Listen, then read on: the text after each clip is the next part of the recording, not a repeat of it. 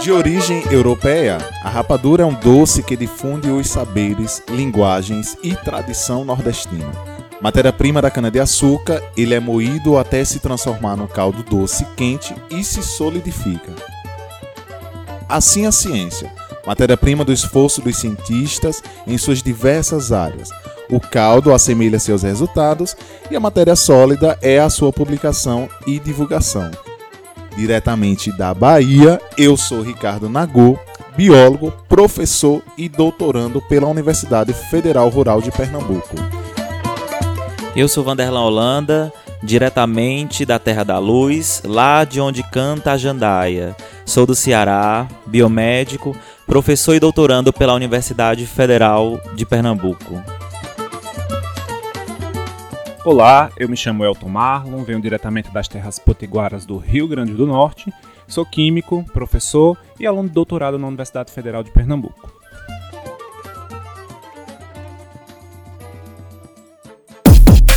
Estamos apresentando para vocês o podcast Rapadura Consciência. É isso, pessoal. Nesse episódio de estreia, vamos falar um pouco sobre um assunto aí importante. Vanderlan, qual é o assunto que a gente vai abordar hoje nesse programa? Então, gente, hoje a gente vai falar sobre incêndios nas florestas. A gente tem visto é, muitos casos e muitas notícias, não só no Brasil, mas ao redor de todo o mundo. Então a gente decidiu começar, acho que começar muito bem, inclusive, o Rapadura Consciência, Com falando pé sobre direito, o, né? isso, com o pé direito, com um tema que é tão importante. E assim, vendo essa abordagem de diferentes pontos de vista, de, em diferentes contextos, né? É, então, vamos começar. É, quais, são, quais são as causas, quais são as consequências desses incêndios florestais, se todos eles são provocados pela ação humana ou se alguns deles são provocados pela própria natureza. Elton, o que é que a química traz aí de informação a respeito desses incêndios florestais? Então, pessoal, é, a gente tem que é, salientar logo de início o, o que gera um incêndio. Né? Então, é, incêndio ele se constitui a partir de uma reação de combustão, como todos nós sabemos, e existem três fatores essenciais para que haja então uma reação de combustão. Seriam eles uma fonte de combustível, ou seja, precisa de algo que precise queimar, né? Temos também que ter uma, uma, gera, é uma reação que gera calor e precisamos ter oxigênio, ou seja, o oxigênio precisa ser consumido juntamente com o combustível, que é uma reação que gera calor, resultando então na reação de combustão. É, existem também outros fatores associados a isso que podem favorecer esse tipo de reação como condições climáticas, sejam elas calor, vento, uma fonte de ignição, que no caso das naturais são raios, trovões, e em casos uh, de incêndios uh, por causas humanas, são geralmente uh, pedaços de cigarro, incêndios criminosos mesmo, ou queima de vegetação para plantação. Né? Então, tudo isso são fatores que estão diretamente atrelados à reação de combustão, que pode ocasionar esse tipo de incidente, com que vai ser o tema do nosso episódio de hoje. Né, um dos mais recentes incêndios e catastróficos né, foi o um incêndio da Austrália, né, que provocou, além de mortes de pessoas, mortes de animais domésticos e de animais silvestres e selvagens. Né? E, é, e foi um, é um incêndio de causa natural, mas a gente pode discutir um pouco a mais, até comparar com os incêndios que são provocados aqui, é, tanto pelo homem quanto pela natureza aqui no, no Brasil. Né? E é importante, Ricardo, a gente levar em consideração que o incêndio na Austrália não, é, não se restringe apenas à Austrália, mas é algo que reflete em todo o mundo. É. Né? Então a gente pode perceber que, por exemplo, o produto das queimadas na Austrália, ele é liberado na, no, no, planeta, ele é liberado na atmosfera e fica disperso e viaja aí é, por vários lugares, inclusive chegando até a gente aqui no Brasil. Chegou no sul do chegou país. no sul né, do país, exato. Então é, é uma questão que chama a atenção de todo o mundo e não só é, das pessoas, de quem está sofrendo aquilo de maneira local. É, no caso, Elton falou uma coisa importante a respeito dos fatores de ignição de, determinadas, uh, de determinados incêndios. Né? E aí ele citou o clima, ele citou o tipo de vegetação. A Austrália, por exemplo, apresenta dois tipos de biomas típicos, né? que são as florestas temperadas e outro tipo de bioma extremamente seco. E o acúmulo de biomassa nesse local, né, com alinhado com o, o, o fator temperatura global, auxiliou bastante nessas queimadas. Né? Hoje sabe-se que, não de forma direta, porque os incêndios na Austrália não são e não foram provocados nesse ano, né, já é uma coisa intrínseca daquele povo. Né? Inclusive faz parte da cultura dele, da tradição de um povo. É, Ricardo, e é interessante notar que a própria população da Austrália já se prepara para isso, né? Então, é, lendo notícias e vendo depoimentos do, dos cidadãos, da, das pessoas que vivem ali, eles mesmo, eles mesmo falam isso. Eles dizem claramente que anualmente eles se preparam para as queimadas, eles se preparam é, para esses eventos, porém, nessas últim, nesses últimos acontecimentos, é, muitos, muitas pessoas disseram que não esperava que fosse de tão grande é, tamanho, né? E que, enfim, que mesmo se preparando, eles não conseguiram é, evitar os, os, danos que aconteceram. E daí a gente pode também fazer um gancho com o que acometeu, o que foi acontecido aqui na Amazônia. Então, são regiões distintas, em localizações geográficas diferentes, que possuem, então, climas e vegetações diferentes. A Austrália, o clima é seco, com ventos secos, e a, a Amazônia é um, uma região de clima úmido, né? Então, é, são coisas, uh, são fatores que aconteceram de maneiras distintas em regiões distintas. Não, não tem como a gente fazer esse comparativo, uma vez que aqui na Amazônia, diferente do que está acontecendo na Austrália, a, a fonte de ignição e a, a, o início do incêndio ele não nasce de uma causa natural. Então não se previa que isso acontecesse por causa que é uma região úmida, então provavelmente isso não acontece. Por quê? É, como eu trouxe a questão da vegetação, para que tenha uma ignição e o fogo ele queime mais rápido, no caso a fonte de combustível, que no caso é serrapilheira, galhos secos, é preciso que esses galhos e essa vegetação esteja seca. E na Amazônia a gente não tem isso, por ser uma região úmida, tudo vai estar muito verde, sempre muito vivo. E na Austrália a gente não consegue ver isso, né? É, agora eu tenho uma dúvida, Ricardo. Você, não sei se você poderia nos dizer. É, veja, veja só, aqui no Brasil, existe alguma região onde esses incêndios de forma espontânea eles acontecem? Ou o Brasil, por ser um país tropical e, e, e de, sei lá, de chuva, úmido, é, não, esses fenômenos não acontecem aqui? É, no país, aqui no Brasil, você tem é, um um país mega diverso no que diz respeito à biodiversidade. E se formos comparar aos incêndios naturais que acontecem na Austrália, a gente pode fazer uma analogia do que acontece no Cerrado brasileiro. Né? É um bioma ou ecossistema, né? isso vai depender do ecólogo que esteja ouvindo, um bioma ou um ecossistema extremamente seco, né? e vocês têm aí um fator de ignição chamado de serrapilheira. Né? O que é a serrapilheira? É o que a gente costuma ver né, os jardineiros fazendo aquela limpeza da folha que cai, né, as folhas mortas que caem, mas que elas são importantes para o ciclo de determinadas florestas. Né? As serrapilheiras representam até 40% de determinado bioma. O que, que acontece? No cerrado, você tem aí dois fatores. Você tem os incêndios provocados pelo processo e atividades da agropecuária, e você tem os incêndios provocados pela própria natureza. Como é que acontece isso? Você tem o auxílio, né, a soma de ventos fortes, temperaturas elevadas e acúmulo de biomassa, o que provoca incêndios. Nesse caso, eu tenho uma vantagem para esse determinado bioma. E que vantagem é essa? Você tem, por exemplo, a quebra de dormência de, de determinadas sementes. Né? Essa quebra de dormência é, é, é como se fosse uma quebra para ativar o processo de brotamento o processo de germinação de determinada floresta, né, determinada espécie vegetal. Quando você tem essa quebra de dormência, você tem aí o processo de brotamento, germinação, crescimento de plantas, que favorece né, o chamamento, se assim podemos dizer, de espécies herbívoras, e aí você tem um processo aí todo de uma teia alimentar dentro desse bioma.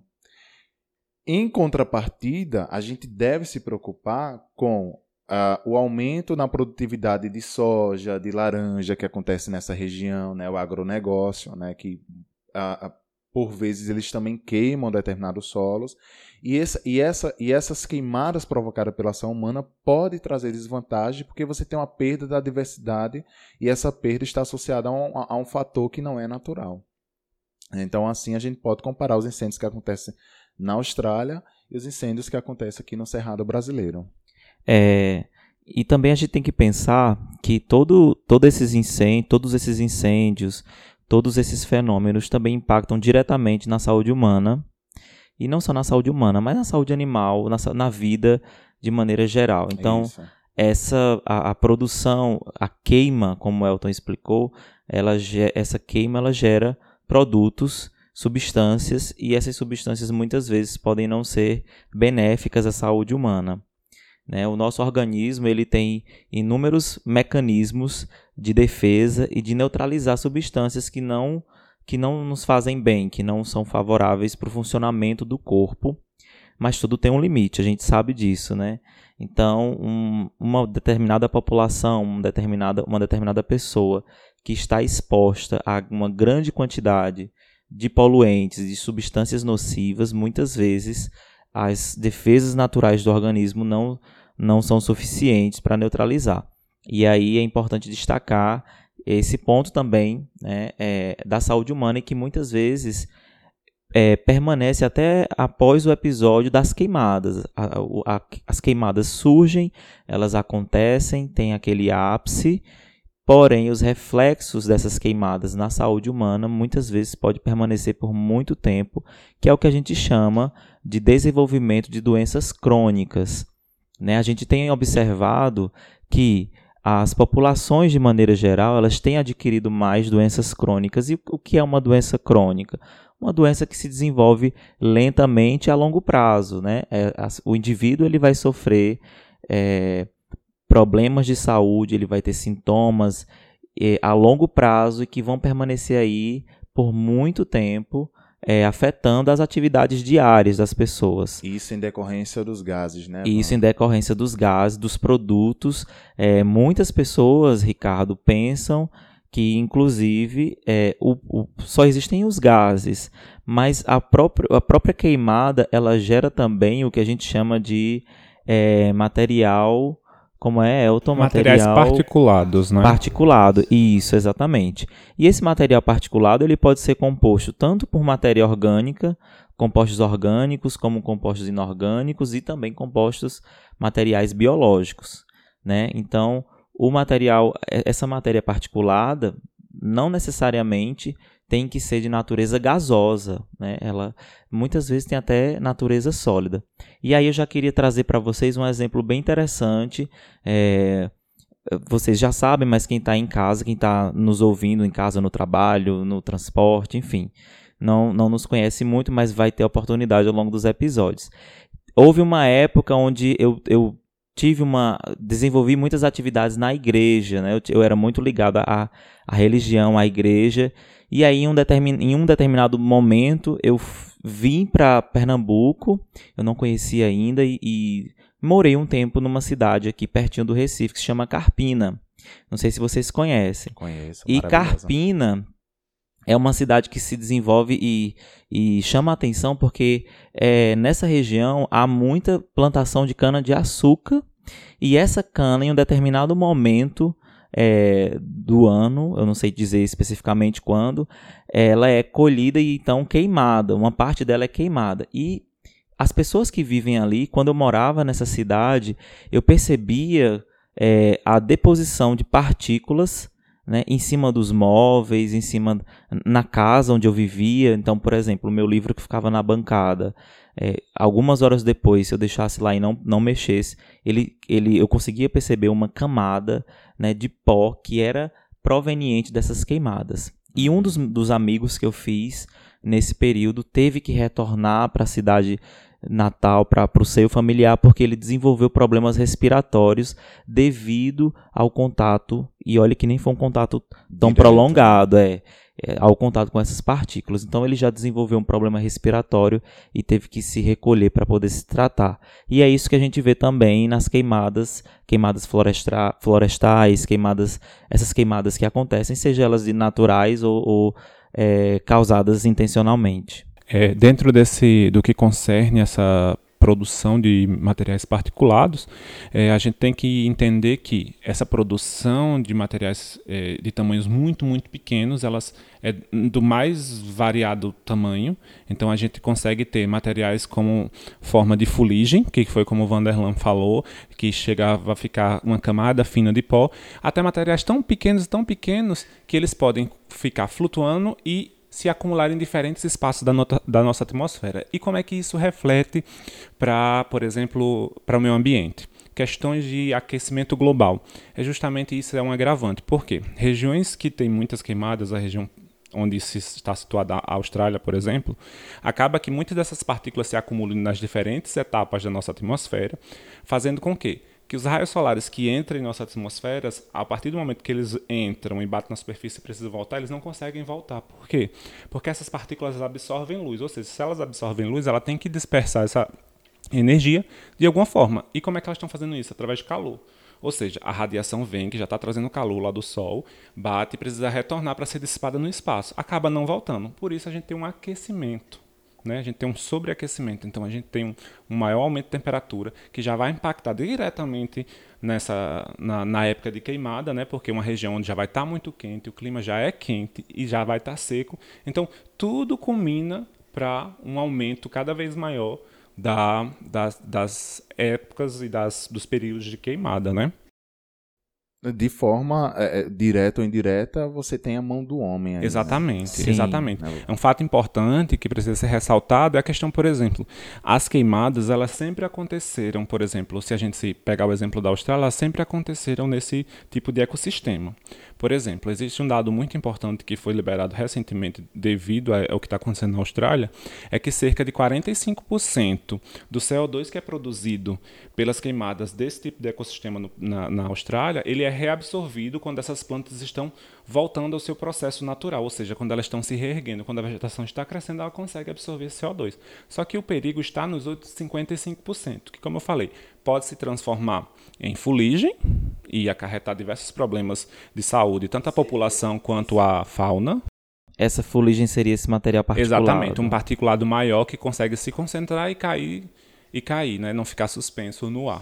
E o material que fica suspenso e que vai ocupar outros espaços na nossa atmosfera, como eu falei, gerando então outros problemas, outros agravantes, que é a causa do do, das mudanças climáticas. Né? Isso vai afetar diretamente nesse tipo de, de incidente, que é os incêndios. E vale ressaltar que as pesquisas que uh, trazem dados sobre os malefícios que esse tipo de fuligem pode trazer à saúde, ela está voltada mais para a saúde humana. Né? Pouco se sabe a respeito né, quais são as consequências, qual é a influência dessa fuligem dessa, como é que vocês falaram aí, partícula, material, material particular. particular, né? Quais são as consequências do material particular na saúde? Particulado, material particulado. Né? Quais são as consequências do material particulado na saúde do animal doméstico e na saúde do animal silvestre ou selvagem? É o que, é o que a biologia a, da conservação ela tem tratado nos últimos anos, que é o que a gente chama de One Health, né? que é saúde única. É a gente tratar dentro de uma pirâmide esses três tipos de saúde, né? Saúde humana, saúde animal doméstico e saúde animal silvestre, né? E é isso. E também, assim, é, os impactos mais imediatos chamam a atenção. No caso da Austrália, é, por ser uma região que contém espécies que são é, específicas daquela região ou que não ocorrem com muita frequência no resto do planeta. Espécies endêmicas. Espécies né? endêmicas, e isso então, ela, isso já chama a atenção, porque um, um evento desse, com grande possibilidade de diminuir essas espécies, é, é, é perigoso, é, é, precisa de uma intervenção muito rápida. Então, mas assim, além da própria, dos próprios animais que morrem queimados, né, que, modem, que, que morrem devido ao incêndio, a gente precisa pensar, como o Ricardo falou, né, no efeito desses poluentes e, e desse material particulado a longo prazo nos animais, na vida animal, na vida silvestre, na vida doméstica, né? E assim, Ricardo e Elton, como eu falei, muitas muitas vezes apenas se imagina que uma queimada gera a produção de gás tóxico, né? Mas não tem só o gás tóxico, isso a gente já sabe, material particulado. Mas dentre os gases tóxicos, alguns chamam a atenção. Tá? É importante a gente levar em consideração que tudo isso é, consiste numa reação química, né, Elton? Né? Uma reação química onde a matéria ela passa por uma transformação e aí gera, gera novos produtos. Né? Isso gera novos produtos. E a primeira coisa que a gente tem que levar em consideração é o que está sendo queimado. Então, a, a própria biomassa que muda de região para região pode modular a liberação dos gases tóxicos e em quantidades e tipos de gases tóxicos. Tá? Então, é, uma biomassa que se constitui, por exemplo, mais de animais, então ela vai gerar um, um ela pode gerar um, um perfil de, determinado de gases tóxicos, uma uma queimada onde a biomassa é proveniente, em sua maioria, de plantas, né, também pode gerar um perfil distinto de gases tóxicos. Porém, dentre esses gases tóxicos, dois chamam a atenção e são extremamente nocivos à saúde humana, à saúde animal também, né, que são o, o dióxido de enxofre e o monóxido de carbono, certo? O dióxido de enxofre, é, o próprio organismo, como eu havia falado anteriormente, é, tem uma maneira de corrigir e de evitar que a quantidades, né, determinadas quantidades de dióxido de enxofre possa ocasionar algum malefício ao organismo. E isso acontece de forma geral, para tudo. Né? Nós temos reações bioquímicas no organismo que impedem, em, em determinadas circunstâncias, que um fenômeno adverso aconteça. Mas, como eu falei, tudo tem limite. Então, uh, uma queimada de, de alto nível, como ocorreu na Austrália, como ocorre muitas vezes na região amazônica, pode muito bem gerar uma quantidade exacerbada desse produto, fazendo com que o organismo é, não consiga reverter é, esses efeitos. Então, o que é que acontece? Vocês já ouviram falar no dióxido de enxofre? Acho que Elton já, Elton é químico. Né? E eu acho que ele está relacionado também com formação de chuva ácida, né, Elton? Exato, formação de chuva ácida e também a gente, ele é proveniente também, grandes cidades, megacidades, elas têm altos índices de, de gases a partir de enxofre em altas concentrações devido a combustíveis fósseis, diesel principalmente, né? Então, quando você vai no posto de gasolina que você vê aquelas bombas diesel S10, S50, aquilo quer dizer quanto de partículas de enxofre a gente vai ter, no caso acho que é ppm, se eu não Isso. me engano, partícula por milhão você vai ter por, por litro de diesel. Então quer dizer, o diesel ele por, por exemplo, o diesel S10 tem 10 partículas, então ele é melhor do que o S50, ou seja, na queima a cada um, um metro cúbico de gás, por exemplo, você vai ter 10 partículas de enxofre. Então pouco pouco, mas ainda vai ter, ou seja, ainda vai estar presente, né? Isso a gente tem em todos os combustíveis a partir do petróleo. Olha né? aí, você que está no trânsito nesse momento, né? Perceba o ou perigo. reabastecendo, ou né? reabastecendo, né? Depois dessa informação, agora vocês vão, gente, qual é o diesel que eu vou utilizar agora, né? Exatamente. E a gente tem que ver que, é, como o Vanderlan falou, pode ser de um, pode vir de um combustível fóssil, mas também pode vir da, da queima vegetal também, dos incêndios florestais. São gerados? São. Pode ser em menor quantidade, mas são. Então, a reação de combustão, ela tem, ela tem aquela reação básica que a gente aprende no colégio, que vai gerar CO2 e água, mas como Vanderlan já mencionou, a gente tem a formação de vários outros subprodutos que vão ser, que vão ser originados a partir do, da atmosfera do lugar, por exemplo, um, é, um gás em concentração maior, sei lá, na, na Austrália, a gente tem, um tem nitrogênio em maior quantidade, digamos, argônio. Então, conforme a química do, da atmosfera do lugar for diferente, a gente vai ter subprodutos distintos. Exato. E aí é muito relativo quando a gente fala de pequenas quantidades, né? Por quê?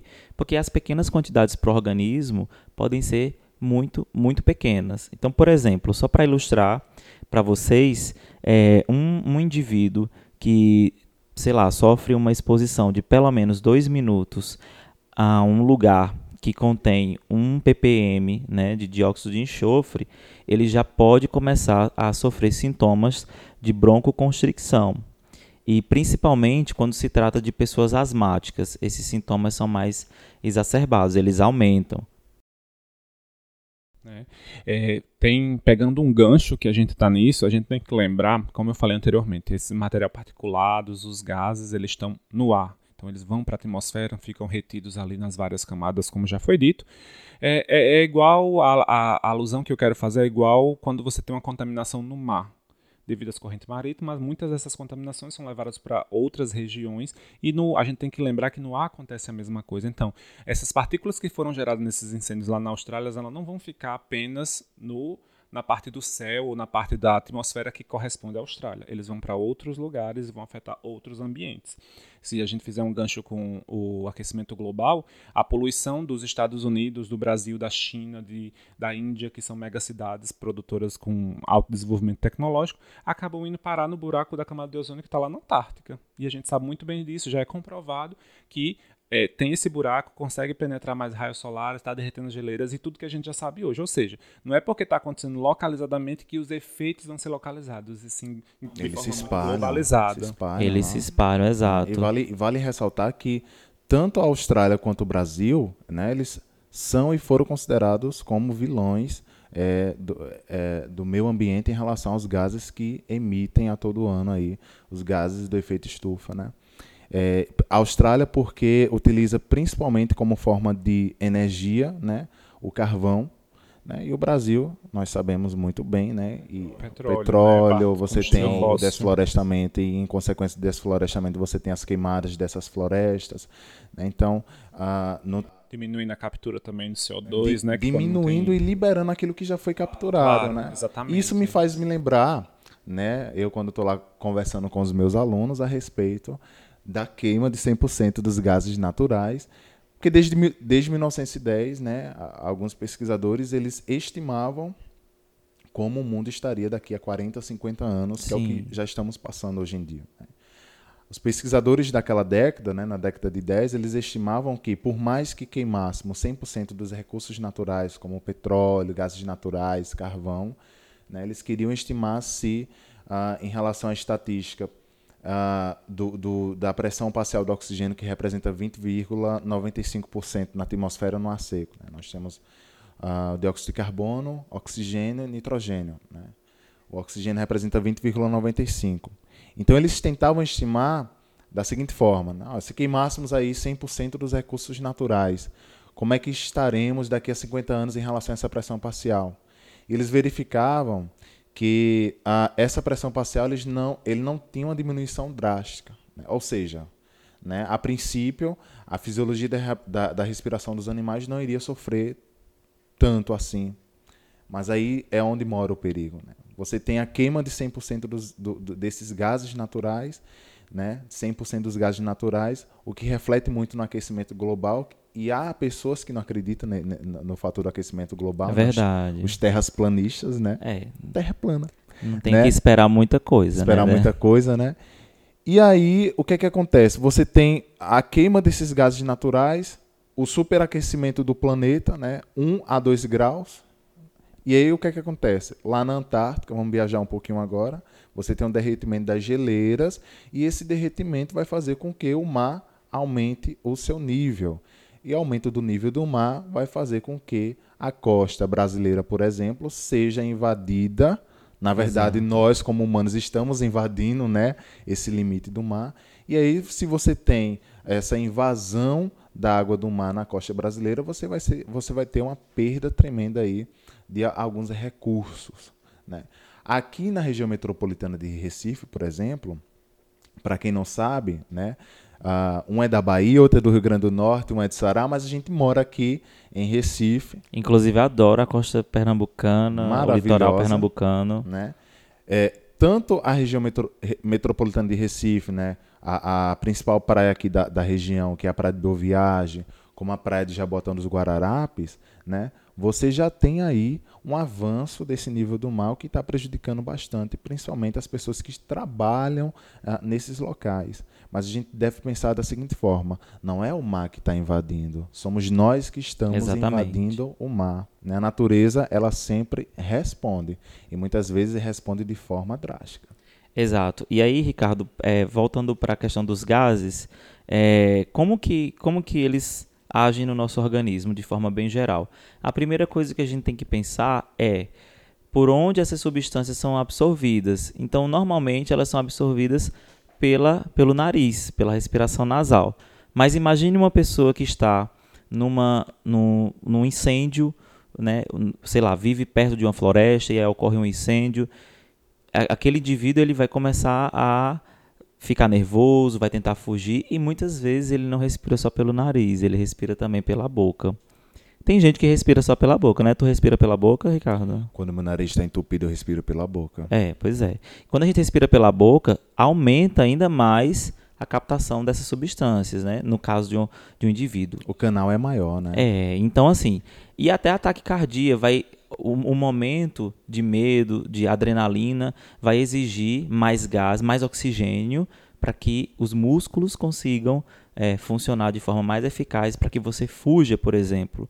Né? E aí você acaba inalando mais gases. E aí, após absorver, pegando ainda o exemplo do dióxido de enxofre, e, após absorvido, ele segue para o metabolismo e, se for numa quantidade razoável, o organismo neutraliza e é liberado pela urina. Então não acontece muitos danos. Quando essa quantidade a, a, ultrapassa o limite do organismo, né, é que surgem esses efeitos. E aí esse dióxido de enxofre ele se, ele se transforma em sulfito e esse sulfito reage com, ele interage com os receptores sensoriais né, das células da, das vias aéreas e estimula a, bron a broncoconstrição.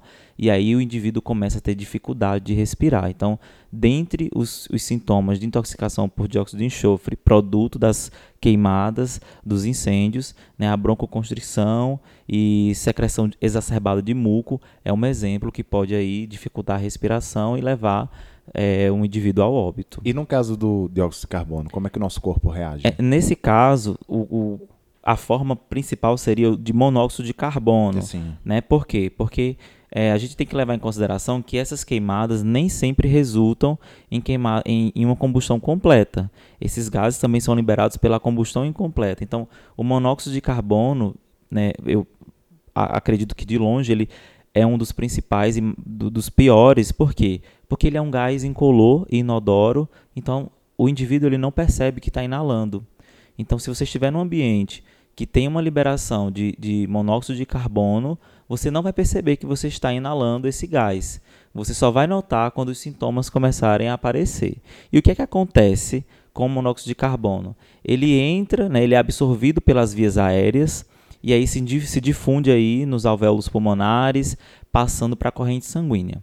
Na corrente sanguínea, esse monóxido de carbono reage com a hemoglobina, ele interage com essa hemoglobina, e aí essa interação ela é feita por uma ligação mais forte do que a ligação do oxigênio. Então essa hemoglobina ela fica ocupada, vamos dizer assim, entre aspas, né, por essa molécula, o que impede que ela consiga carrear de maneira efetiva o oxigênio. Van, só para situar algumas pessoas, o que é a hemoglobina? O que é a hemoglobina? É uma boa pergunta, Ricardo.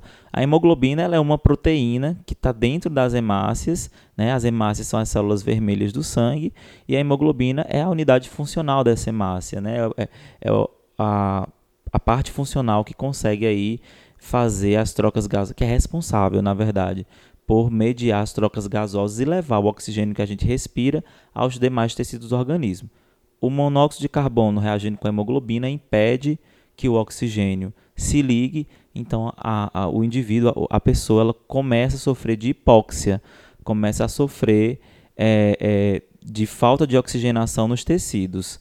E aí vem, surgem vários sintomas, náuseas. O primeiro é dor de cabeça. Já começa a dor de cabeça, você já fica, nossa, o que é que está acontecendo? Né? Você não sente o cheiro do gás, você não vê a cor do gás.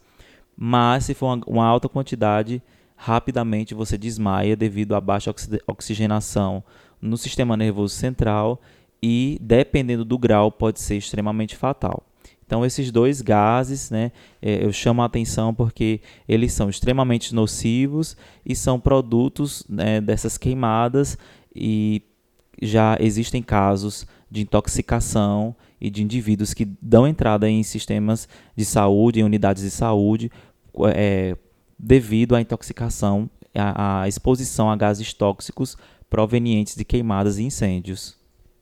É, é, bem incrível pensar que a gente está uh, aqui nesse bate-papo que tem um tema, que é incêndios nas florestas, mas a gente vê que uma, é uma coisa que está diretamente interligada a várias outras coisas. Né? Então a gente tem as questões ambientais, as questões climáticas, as questões de saúde. Então é como eu falei, é, nunca, porque está acontecendo em uma zona local, é uma coisa lá que está distante do Brasil, tá? Que isso não vai chegar até nós. O efeito e todas, a, tanto causa quanto efeito, eles são generalizados, eles são globais. Então, é, é, é tipo assim, é, é, nossa responsabilidade e o efeito também é para nós. Sim, com né? certeza. Então, assim, é, é, é um tema vasto, que como a gente já explanou aqui de maneira distintas, a gente consegue ver tanto efeitos como causas, tem uh, muitas variantes, mas é, é uma coisa que está na nossa realidade que está presente, né? E que vale sempre a discussão, que vale o investimento em pesquisa, que vale estar sempre no monitoramento de forma eficaz e, e sempre presente, porque tanto de maneira natural, no caso dos incêndios, como de maneira artificial provocada pelo humano, é uma coisa que vai estar presente para a vida para a vida de todos nós. Inclusive, Elton, acho que você pode até falar um pouco sobre isso, né? Aqui na Fiocruz Pernambuco, é, existem pesquisadores que estão se dedicando exatamente a analisar esses poluentes e, e partículas e compostos que se relacionam a isso na, no ar, não é isso? Isso, a questão de poluição mesmo, né? E o efeito Tanto... desses, desses, dessas substâncias em, em alvos biológicos, né? É, exatamente. É, eles captam a, materiais particulados, tanto oriundo de, da poluição da, da metrópole, no caso de Recife, eles coletam, colocam em, é, captadores desses, desses materiais particulados em zonas da cidade e testam, no caso, tanto in vitro como de forma em vivo, diretamente em animais, para saber o efeito. E também há estudos com, o, como eu falei, a questão do diesel, que é liberado desse composto de enxofre a partir da, da combustão de diesel.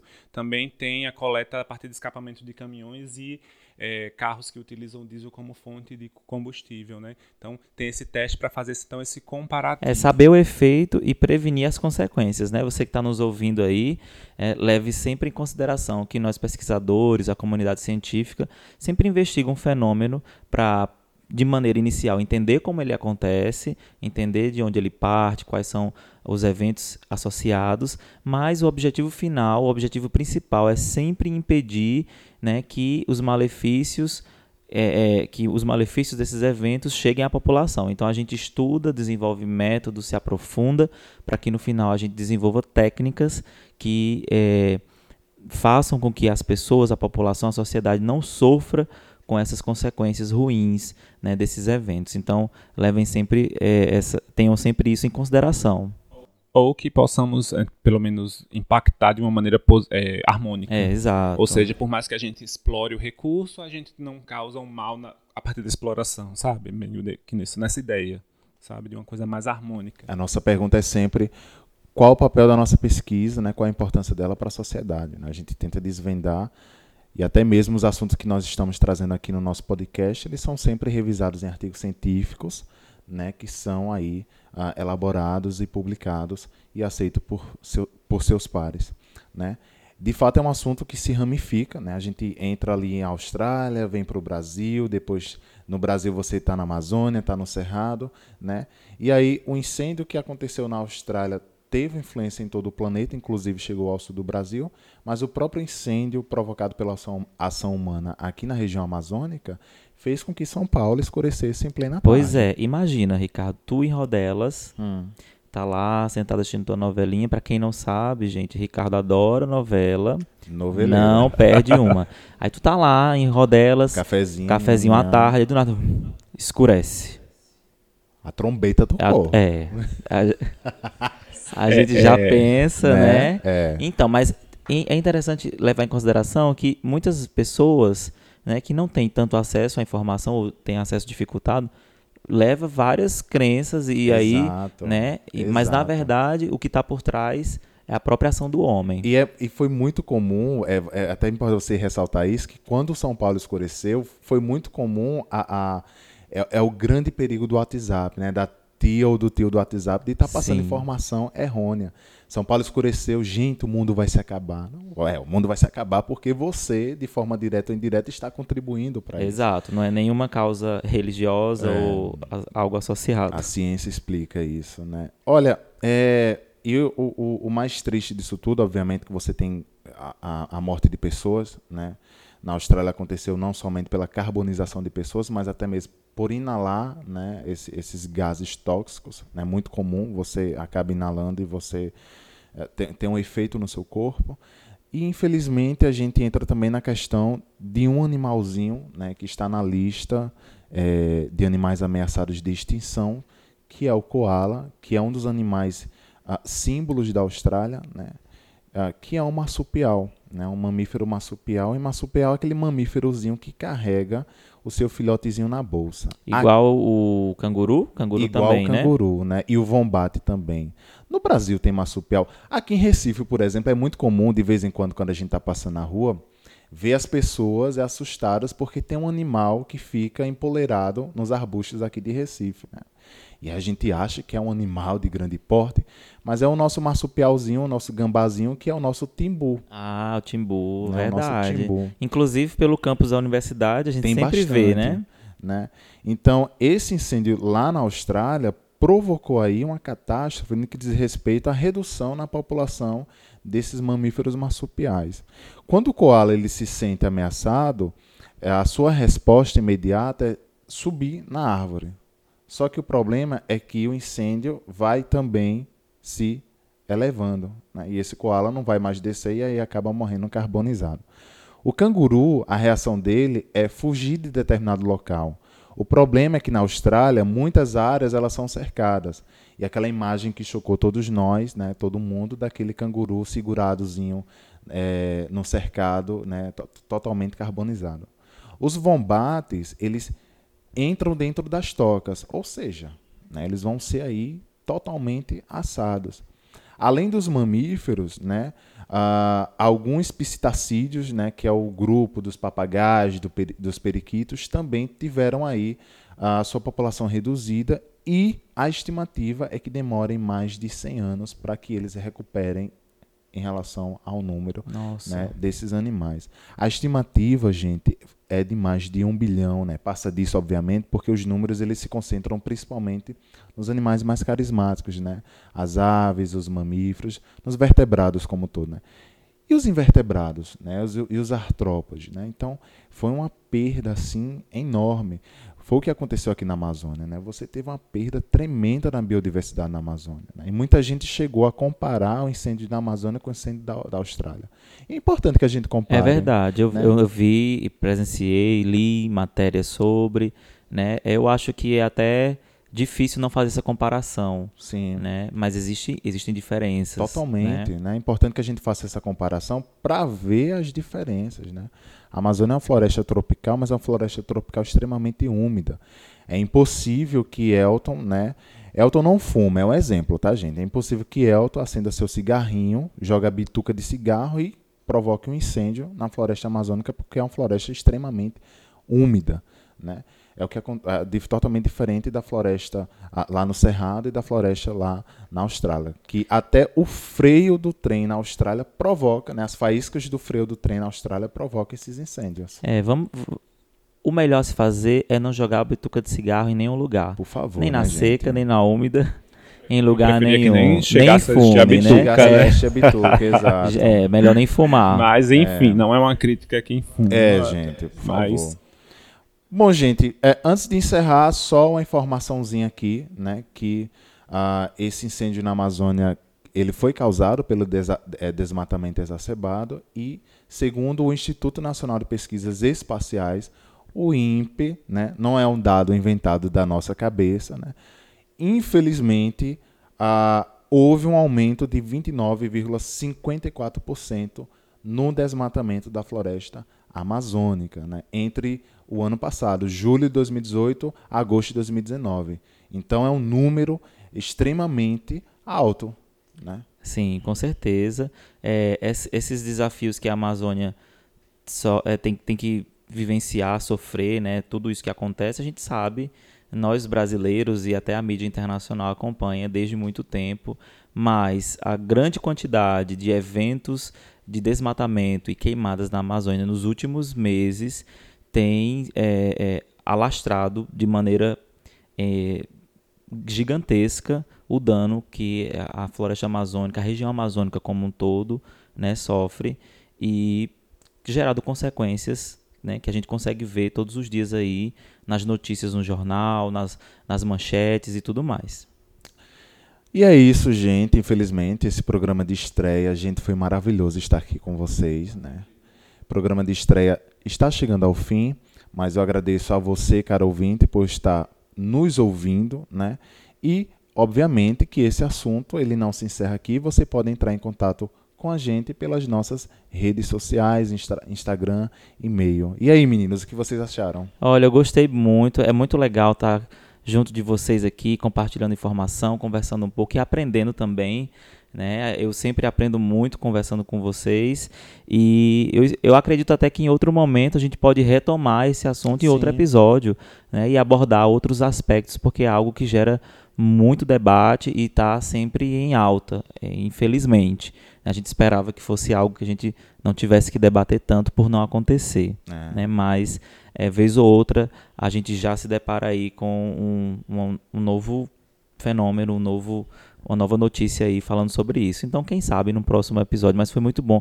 Eu gostei, é muito bom estar aqui, é muito bom ter a presença de quem nos ouve, né, pelo smartphone ou sei lá, pelo seu aplicativo de, de música e no, onde, o, aonde você estiver, no que você estiver fazendo, atividade doméstica, no trabalho, a caminho do trabalho, é muito bom contar com a presença de vocês. Conta, Elton. A única lástima é a gente ter um período de tempo, né? Porque senão acho que a gente ficaria conversando Pipipi, aqui horas. Com certeza. Tinha que trazer um café, um lanche, qualquer coisa, e a gente passava um tempão aqui conversando. É, é incrível fazer isso tudo, ver que tudo está interligado, que a gente tudo no, nada que a gente fizer aqui não vai ter uma consequência, tem sim para você e para os outros. A gente vive numa sociedade, num mundo, e é tudo tá tudo muito ligado. Então a gente precisa cada vez mais ter consciência e se conscientizar e conscientizar os outros também. E lembrem-se, é, em cada lugar do Brasil, desse grande Brasil e do mundo, sempre vai existir um pesquisador, um jovem, um jovem pesquisador, um, indivíduo que está ali na sua salinha do laboratório, muitas vezes um laboratório pequeno, sem muitos recursos, mas que faz uh, o possível para resolver essas questões e que pensa sempre na sociedade. Então, vamos valorizar a ciência. Incentivo os cientistas, gente. Olá, nós somos o Rapadura Consciência, um podcast formado por três cientistas nordestinos, cujo objetivo é disseminar o conhecimento científico de uma forma descontraída, extremamente acessível e doce, porque de amargo já baixa os problemas da vida, não é verdade? Nossos episódios eles são publicados todas as sextas-feiras, sempre trazendo temáticas atuais e relevantes para toda a população. Obrigado pela atenção e até o próximo episódio.